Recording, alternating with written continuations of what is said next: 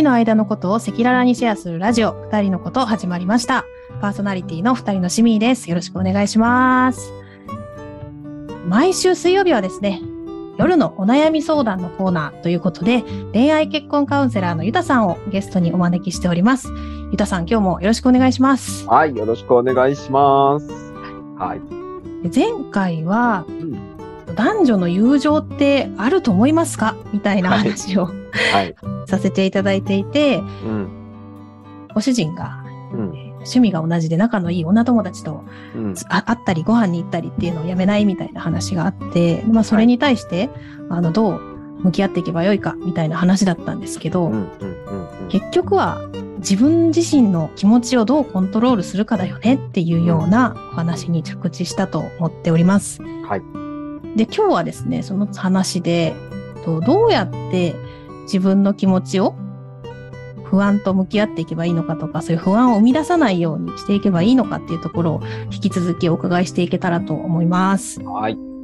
はい。お願いしそうま。ですすね。いやー、結構やっぱ難しい話ですよねっていうね、うん前回もちょっと話してましたけど、その男女っていう存在、うん同性ならいいけど、異性ならダメっていう感情ってなんだろうねみたいなところもあるよね。そうですねね。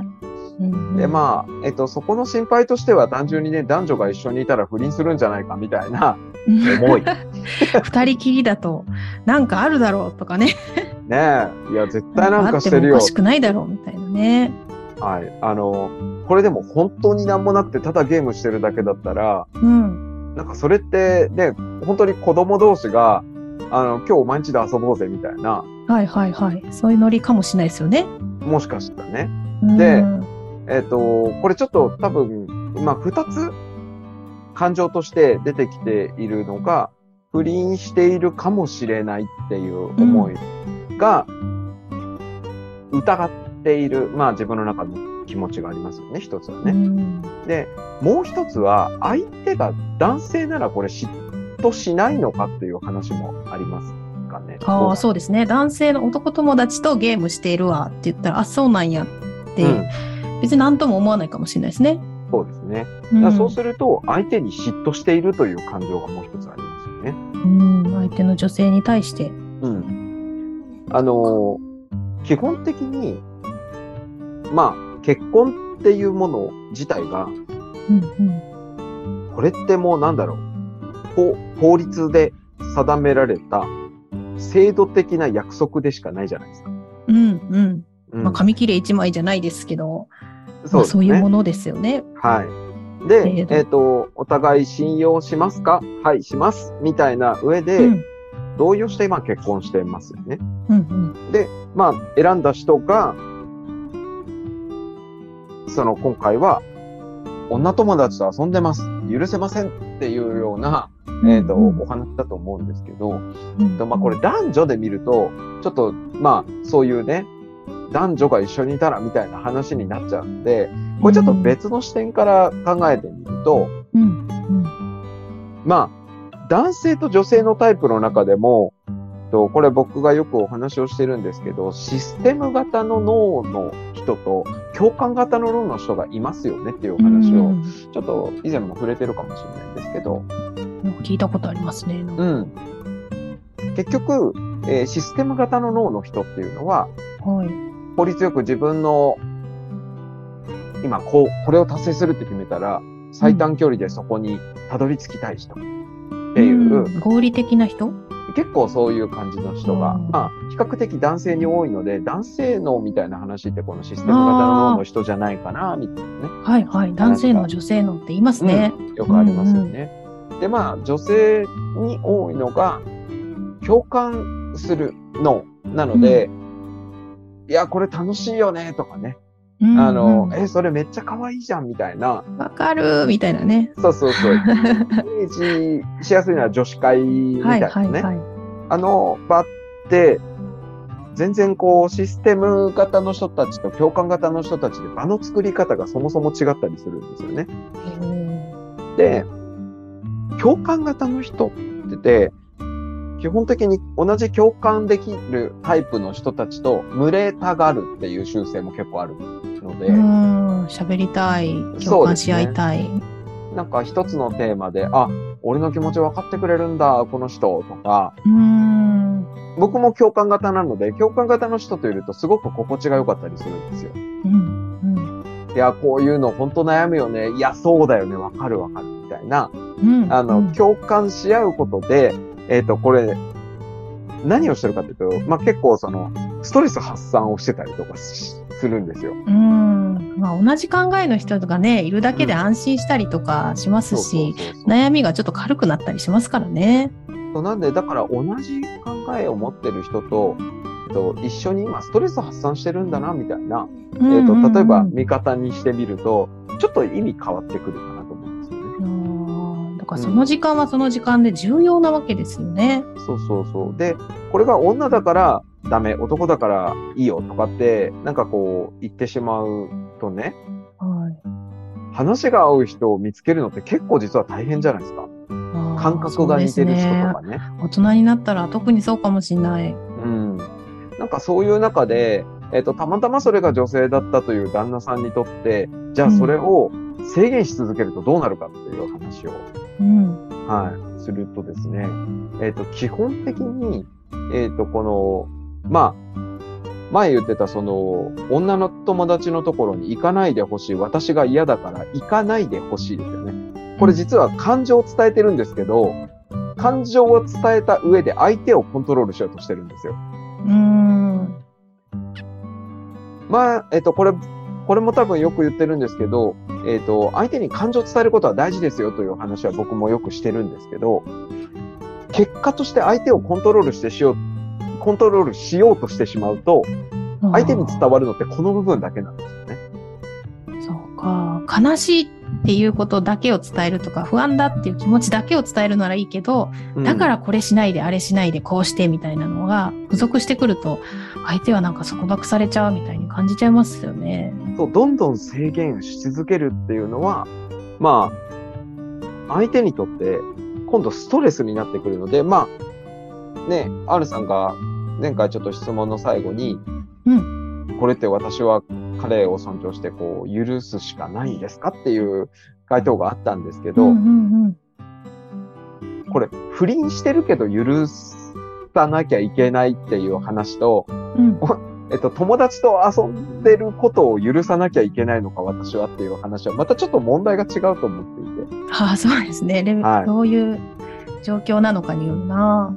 まあなんで例えばもう不倫をしてるかもしれないという前提で疑っているのであれば、もう本当にね、更新所に頼んで、えーうん調査するっていうところまでして、本当にそれで安心できるのであればね、あ、本当に友達なんだっていうことを納得いくまで調べるっていう手もなくはないですけど、いやー、怖いなうん。ただこれは、相手が知った時にどう思うかっていうと、あ、全然信用されてなかったんだっていう思いうんのって、相手は多分白だったらね。そう、すごい傷つくと思うんですよね。なので、えっ、と、僕、これ、これは本当に僕の、今の奥さんとの関係性の中で、はい。無条件に相手を信じるっていうことをしてるんですよ。うん。だって、えっ、と、これって自分で選んだ相手を信じないっていう、うん。だから信じないから思い通りに動かそうとしちゃうんですよね。なんで自分の思い通りに動かないのって言い続けて、はい。これ本当に、あの、相手をコントロールするって、めちゃめちゃ難しいことなん例えば行動を制限して、うん。えー相手にストレスなく相手を自分の意のままに動かすって、うん。めちゃめちゃ難しいことですよね。現実的になんか不可能な感じしますよね。まあ、本当にシンプルに考えてもらうと、自分の人生って今まで思い通りになってきましたかっていう、うん。自分さえも思い通りにならないのに。と、相手の人生の一部をコントロールしようとするって。だからコントロールしようとして、コントロール思い通りにいかないからストレス溜まるわけですよね。うんうんうんでそ、うですね。相手もストレスしか溜まってないですよね。この、うん。行かないでって言われる状況って。うん。で、お互いにストレスを溜め続けるっていう状況って、どうやったら良くなりますって聞かれても多分良くなるり、なんか、糸口見つからなくないですか、ねえ片方が我慢す、100%我慢するみたいなんて違いますもんね。そうなんです。なので、だから自己コントロールが大事だという話なんですけど、結局、ね、前回もちょっと最後お話をしたんですけど、怒りの感情って自分し、自分からしか生まれないんですよ。うんうんうん。あの、僕はだから昔本当にそう、あの、怒りの感情を溜め続けて、ぶつけてみたいなことを繰り返していて、え結論、結末としてどうなったかっていうと、やっぱ僕、そういう相手と半、まあ、1年以上続くっていうのが本当に難しかったんですよ。うん。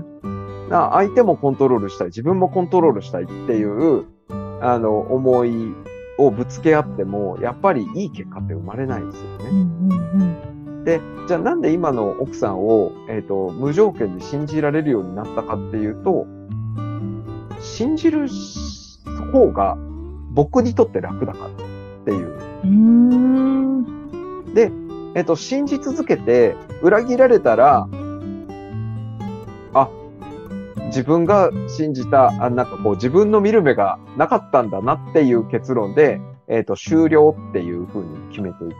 うん。え、無条件に信じるというのは、はい、はい。どういう、例えばその、何を言われても反対、反対しないとか、なんかこう、どういうことなんですか？相手の言ってることを。全部はい受け入れる。みたいなことですか？と、自分の思いは伝えます、ちゃんと。僕は、うんうん、あの、例えばこの方がいいと思うよ。まあでも自分で決めたらいいんじゃないっていう。うんうん基本的に、えっ、と、僕の奥さんっていうのもシステム型で自分なりにこういう風にやっていきたいっていうことをちゃんと自分で設計できる人なんで、うん。うん阻害したり邪魔されるとめちゃめちゃストレス溜まるんですよ。うん。うんうんうんでも、より効率のいいやり方ないかなって相談されることはあって、で、そこでアドバイスをしてあげると、えっ、と、相手にとっては、ちゃんと自分の自由を叶えてくれる人になったりするんですうね。ん。でそっか。うん。なので、彼女が自由である方が、彼女の機嫌がいいし、僕は生活がしやすくなるんですよ。素晴らしい。あの、なので、自分がイライラしないために、彼女の自由を承認し続けるみたいなことをしているっていう。まあ自分の気持ちとか、自分だったらこうするよとか、なんかそういうことは伝えるものの、あとは全部相手に委ねるスタンスで見守るとか、信じるっていうことなんですね。そうですね。なんかだから、どっちがいいって聞かれて、あ、うんこっちがいいと思うよって言うけど、選ぶのって相手じゃないですか。うんうんなん、まあ、じゃあなんで聞くのっていう話もあるけど、うん。ある。あるけど、ででもも、聞いちゃう。今、つい言っちゃいますけど、じゃあ聞かなきゃいいじゃんってなるけど、でもそれは、えっと、心理的には自分はこっちがいいと思ってるけど、この人はどっち選ぶかなっていう、まあ単純に興味だったりとか、うんうん。まあ決めてほしい人も中にはいたりしますけど、うんなんかそれは、もう相手を尊重し続ける。自分の選んだ人なんだから大丈夫と思って尊重し続ける。うん。なんか、そこを、うん。それってもうなんか信用をするかしないかっていう。話な気がするんですよ。で、お互いに信頼関係を積み上げていくって、ある意味、なんだろう、疑い続けて信頼関係って構築されない気がしていて。うん。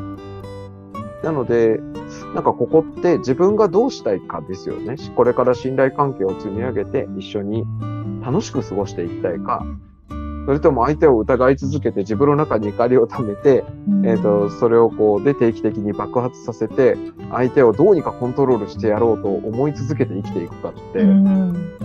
結構茨な道だなって、今は、ですね。これだから感情はね、どうしてもね、あの、とはいえってなっちゃうと思うんですけど、うんうん。まあそれが自己抑制だったり自己コントロールだったりすると思うんですよ。そうか。はいいや、今本当に不安とか、そういう疑いの気持ちがね、に支配されている状態だと、なかなかそれを捨てるって難しかったり、切り替えできないみたいな感じになると思うんですけど、うん。まずはでもその、信じると決めるみたいなことになるんですかね。まあ、よく許せるよね、みたいなことを、例えば言われたとしても、あ、いやいや、信じてるからってかっこいい。言われ、言い続けてる人の話を、周りから逆に、いや、すごい奥さんだよね、とかってうん。言われ続けたら絶対裏切れ、裏切れなくなりますよ。うん旦那さんとして。そうか、そうか。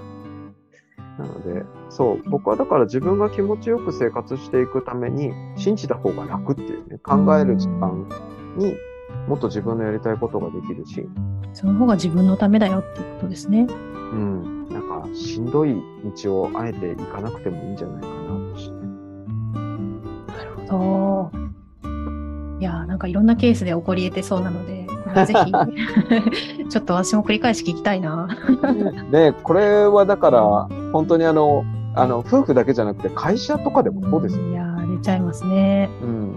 なんか、お客さんのことをい。疑い続けて、信頼関係とか、いや、本当に入金してくれんのかとかそういう話ですかそうそうそうだって、この見積もり本当にうんうん。頑張ったのかとか、はいはいはい。いや、なんかね。もうちょっと頑張れんじゃないのかみたいなのとか。もっと安くできるでしょみたいなことを言い続けてるお客さんと信頼関係作れなくないですか？くれない。辛い。ね。あ、それ、それ分かりやすいですね。そういう人と一緒にやりたいかっていうと、次あんまないなってなっちゃうかもしれないですね。そう、なんで、あの、ちょっとがん、本当はもうこれできないんですけど、なんとか頼み込んで頑張りましたっていう言葉を、うん鵜呑みに信じてあげて、あの、信じたいと思う人、やっぱ自分が信じていく方が、なんか、楽しい人生歩めるって僕は思ってるので、ああ、そっか。